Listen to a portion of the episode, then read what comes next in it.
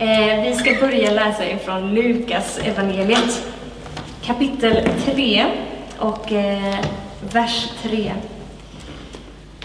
Då står det så här. Han, alltså Johannes, gick ut i hela området runt Jordan och förkunnade omvändelsens dop till syndernas förlåtelse. Som det står skrivet i boken med profeten Jesajas ord. En röst ropar i öknen. Bana väg för Herren, gör stigarna raka för honom. Varje dal ska fyllas, alla berg och höjder sänkas. Det krokiga ska rätas, ojämna vägar ska jämnas och alla människor ska se Guds frälsning.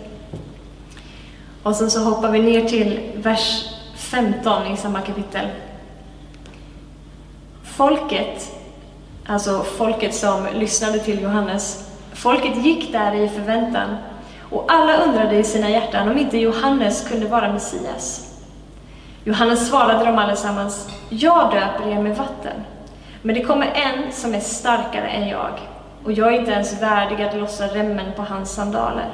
Han ska döpa er i den helige Ande och eld. Johannes är väldigt väl medveten om vad, vad hans uppdrag är i den här stora pusslet. Han fattar själv att jag inte är Messias, men jag har blivit sänd före honom för att ropa ut här, för att förbereda era hjärtan på den som ska komma efter mig. Och vet ni vad? Han som kommer efter mig, han är den som kommer att förvandla era liv. Jag pratar om omvändelse och jag döper er i vatten till omvändelse, syndernas förlåtelse. Men han som kommer efter mig, han kommer döpa er i den helige Ande och eld. Johannes fattade att han som kommer efter mig, det är han som är Messias. Och han kommer vända upp och ner på allting. Han är den som kommer att förvandla era liv. Han är den som kommer att föda er på nytt. Han är den som kommer göra allting nytt. Han är den som kommer att insätta er relation tillsammans med Gud igen. Han är den som kommer upprätta, han är den som kommer hela. Eh, och vi såg Jesus göra det när han, gör sitt, när han börjar sin tjänst på jorden. Guds rike gör sitt inträde. Och vi ser än idag, Guds rike är här. Vi har pratat om det tidigare här under advent. Guds rike är här.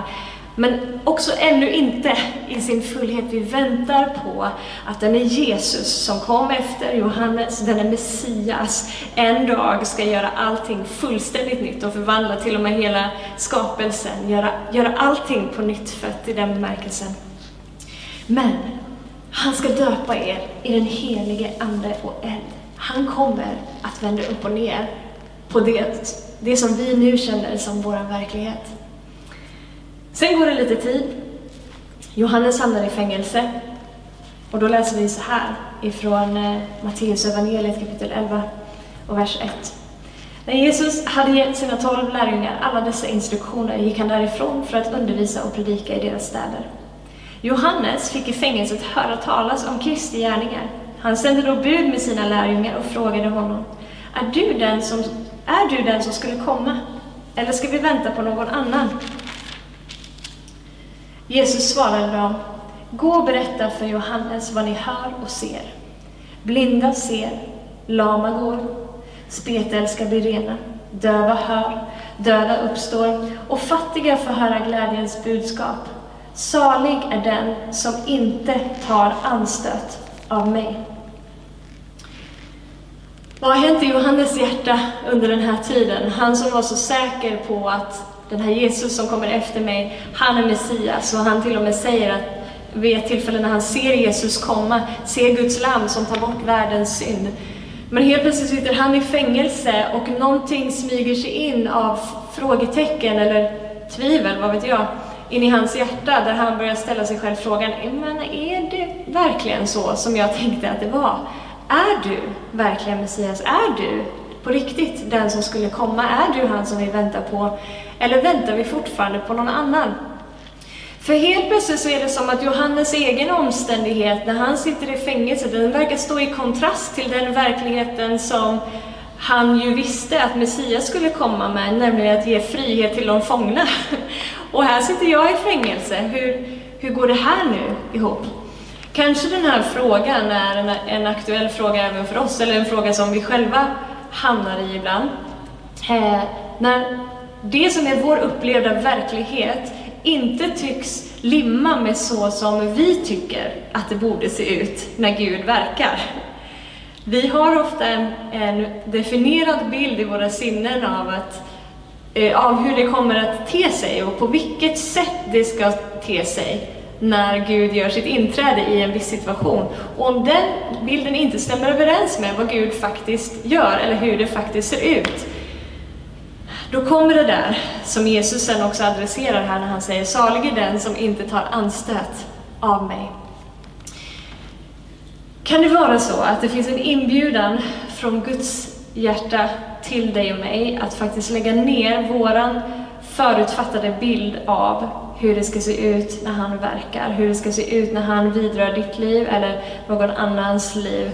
När hans rike kommer så ser inte det ut som någonting annat som vi har sett innan. Det ser inte ut som någonting som vi med, med vårt eget intellekt liksom kan räkna ut. Hans vägar är högre och bättre för den delen än, än vad våra vägar är. Och, och vi får nog bara inse det att ibland när Guds rike kommer så kommer det att göra våld på vår förståelse eller vår bild av hur det ska te sig.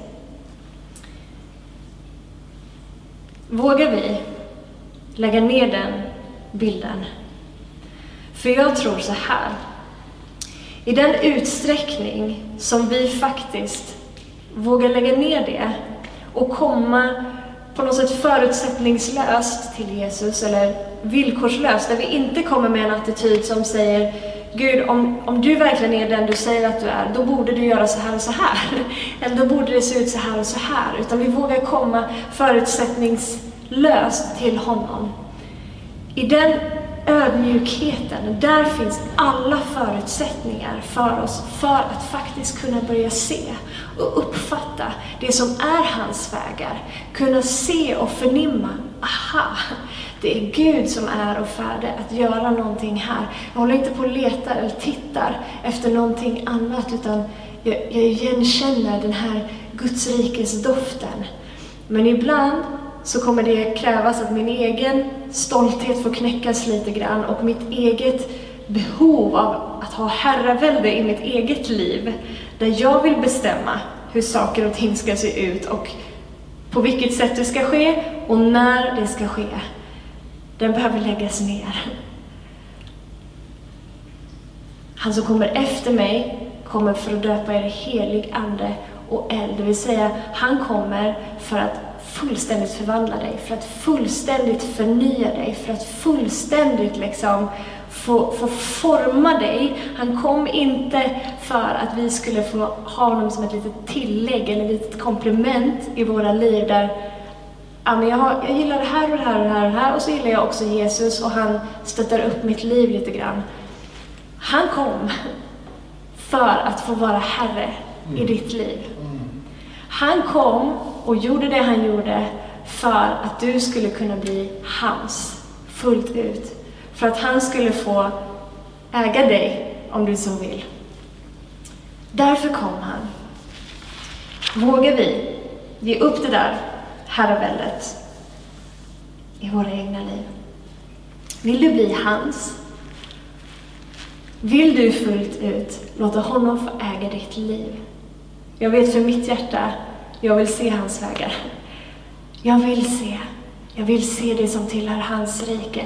Jag vill leva på den platsen där mitt, där mitt sinne är klart, där mitt hjärta står i brand för honom och jag förstår någonstans att det kommer krävas av mig att jag, jag ger upp kontrollen för jag kan inte både ha kakan och äta den. Jag kan inte både vilja vara herre över mig själv och bestämma hur saker och ting ska gå till och också ha honom som min lilla sidekick liksom när jag, när jag behöver det och bara leva lite av hans välsignelser här när jag, när jag vill ha dem. Det funkar inte så. Han kom för att bli Herre i ditt och mitt liv. Han kom för att få äga dig. Vill du låta honom äga dig? Vill du bli hans? Då finns det ingen gräns för hur mycket av hans vägar som han vill visa dig. Hur mycket av hans hjärtas hemligheter som han vill uppenbara för dig. Det finns ingen gräns för hur mycket ditt hjärta kan brinna för honom. Kanske frågeställningen för oss inte är hur mycket mer kan jag få av Gud, utan hur mycket mer kan han få av oss? Han har redan gett hela sig själv till oss. Han har redan gjort allt och gjort sig själv tillgänglig. Hur mycket av ditt hjärta kan han få i gengäld? När vi vågar släppa taget, där kan han komma in, upplysa våra sinnen, sätta våra hjärtan i brand och vi får vara fullt ut hans.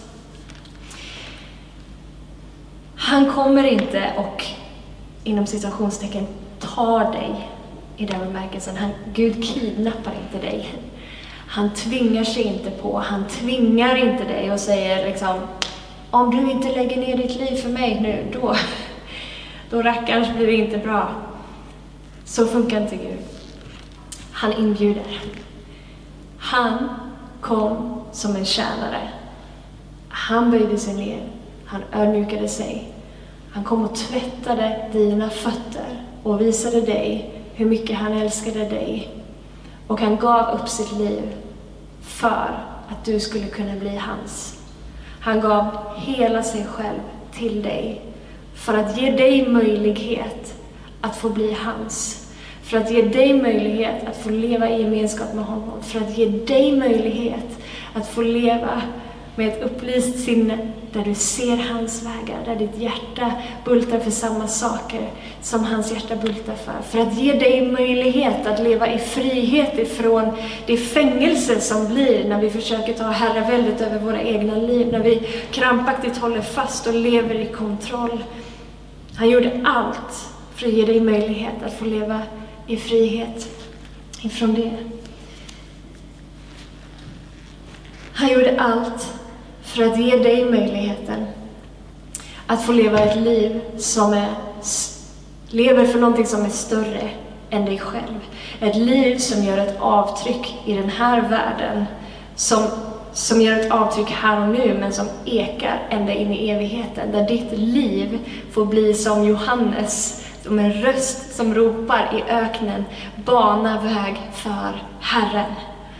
Att leva med Jesus som sin Herre fullt ut, ett förvandlat liv på det sättet, är det som kommer att göra det typen av avtryck i den öken, om du så vill, som vi ser i vårt samhälle idag, där människor lever i ett torrt land utan, utan Gud. Din och min kunskap i teorin om Gud kommer inte att förvandla någon, det kommer inte att förvandla den här världen.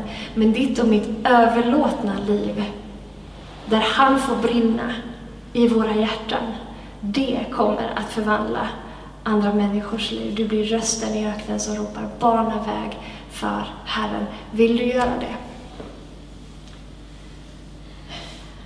Låt oss be tillsammans och jag tänker att eh, den här bönen får inkludera både dig som eh, har tagit emot Jesus som din Herre förut, men som när, när du har hört mig prata nu känner att oj, det finns nog ett och annat område i mitt liv som jag inte har gett upp till honom ännu.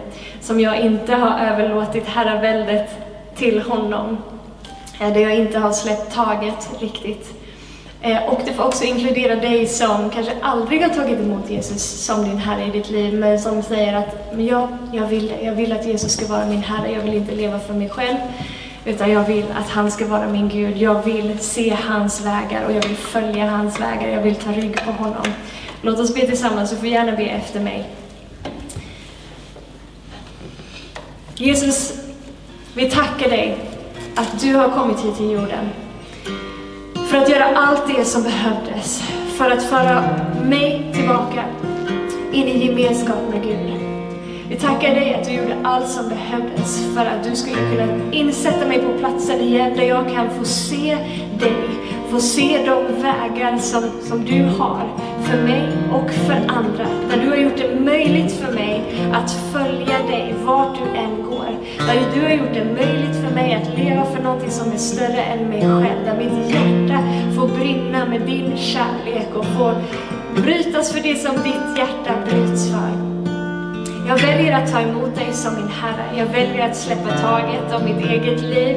Jag vill låta dig ta över styrspakarna i mitt liv, Gud. Ske din vilja med mig, inte som jag vill, men som du vill. Och öppna mina ögon så att jag ser. Och Gud, om jag vandrar bort, så tackar vi dig att, att du älskar och älskar och älskar mig igen och påminner mig om vem du är, påminner mig om vem jag är och du för mig hem igen till platsen där jag ser tydligt och klart igen. I Jesu namn. Amen.